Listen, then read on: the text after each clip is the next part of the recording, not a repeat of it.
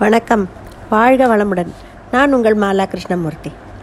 இன்றைய தலைப்பு weakness all human beings do have some weakness or the other but some accept their weakness but most don't accept நம்முடைய பலம் எது பலவீனம் எது என்பதை நாமே ஓரளவுக்கு புரிந்து வைத்து கொள்ள முடியும். நம்முடைய செயல்கள் தான் நம்முடைய அளவுகோல் மதிப்பீடு எல்லாமே. நாம் பிறர் விஷயங்களில் தலையிடுவது கூடாது. அவர்கள் தவறே பண்ணியிருக்கலாம். அதில் தலையிட்டு நாம் எதற்கு அல்லல் பட வேண்டும். யாரையும் எதையும் குறை கூறுவது கூடாது. இது பலரின் வீக்னஸ் குறை கூறுவதால் நமக்கு என்ன கிடைக்கப் போகிறது? ஒன்றுமே இல்லை. மன வருத்தம் தான் மிச்சம். அதனால் இந்த குறை கூறும் வீக்னஸை விட்டுவிடுவோம். மன அமைதிக்கு வழிவகுப்போம். சிலருக்கு வேலை செய்வதே பிடிக்காது. சுத்த சோம்பேறியாக இருப்பார்கள். பின்னால் பார்த்துக்கலாம் என்று எல்லாவற்றையும் தள்ளி போட்டுவிட்டு நிலைமை மோசமா மோசமானவுடன் டென்ஷன் ஆகி பதறி அடித்து கொண்டு செய்வார்கள். பதறிய காதிர் காரியம் சிதறும் என்று எப்போதுமே பெரியவர்கள் சொல்வார்கள். அரைகுறையாக முடிந்தால் நேரமும் நம்முடைய எனர்ஜியும் காலமும் எல்லாமே வேஸ்ட்டு தானே.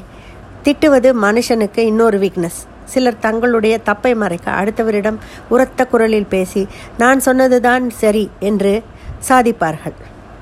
எல்லாவற்றையும் ஞாபகப்படுத்த எல்லாவற்றையும் நியாயப்படுத்துவார்கள். பிடித்த முயலுக்கு மூன்றே கால் என்று வாதாடுவார்கள். அடுத்தவரை தூற்றுவதால் நமக்கு கிடைக்கப் போவது ஏதுமில்லை. இக்கட்டான நிலைமையை பொறுமையுடன் சமாளிக்க வேண்டும். பல நேரங்களில் அமைதி சக்தி வாய்ந்த ஆயுதம். நம்மை யாராவது திட்டினால் கண்ணை மூடிக்கொண்டு அமைதியாக இருக்கலாம். பிறர் அவர்கள் விருப்பப்படி திட்டட்டும் என்று விட் விட்டுவிடலாம்.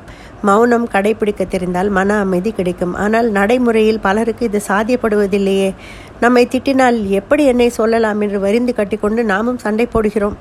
இதுவும் வீக்னஸ் தான். நாம் ஒன்றும் புத்தரோ இயேசுவோ காந்தியோ கிடையாதே. சிலருக்கு உயர்ந்தவர் தாழ்ந்தவர் என்ற வீக்னஸ் கடவுளின் கண்ணில் படும் மனித ஜாதி எல்லோரும் எல்லோருக்கும் உடம்பில் ஓடுவது ரத்தம்தான். ஏற்ற இறக்கம் பணம் காசில் இருக்கலாமே தவிர உயர்ந்தவன் தாழ் தாழ்ந்தவன் என்பதில் இருக்கக்கூடாது. பகைமை எடுத்தாரை சுடும் நெருப்பு.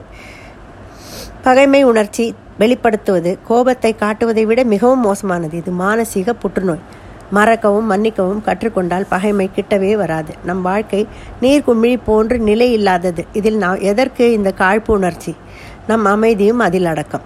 அதனால் நம் அமைதி தூக்கம் எல்லாம் பாதிக்கும். சினம் அது சினம் தன்னால் வரும்.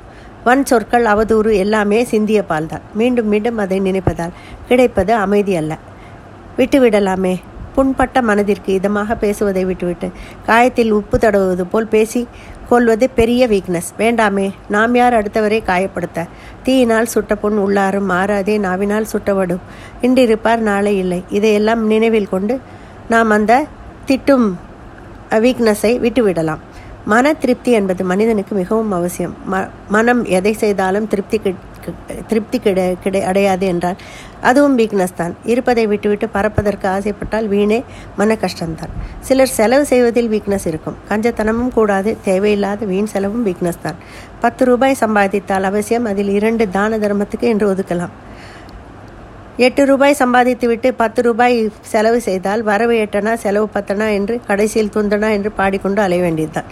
திட்டமிட்டு செலவு செய்யவும் தெரிய வேண்டும். கண்மூடி தனமாக செலவு பண்ணிவிட்டு கடன் வாங்கி திண்டாடுவது பெரிய வீக்னஸ் பணத்தாசை பெண்ணாசை மண்ணாசை பொன்னாசை என்று எல்லாமே வீக்னஸ் தான்.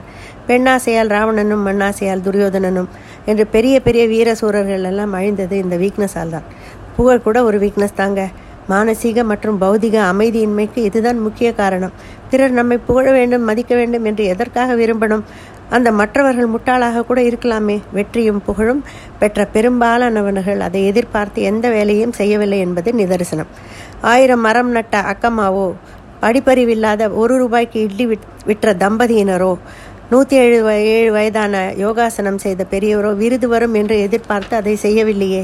நாமும் அப்படியே இருக்கலாம்.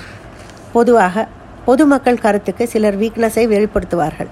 அந்த கருத்துகளுக்கு முக்கியத்துவம் தரக்கூடாது.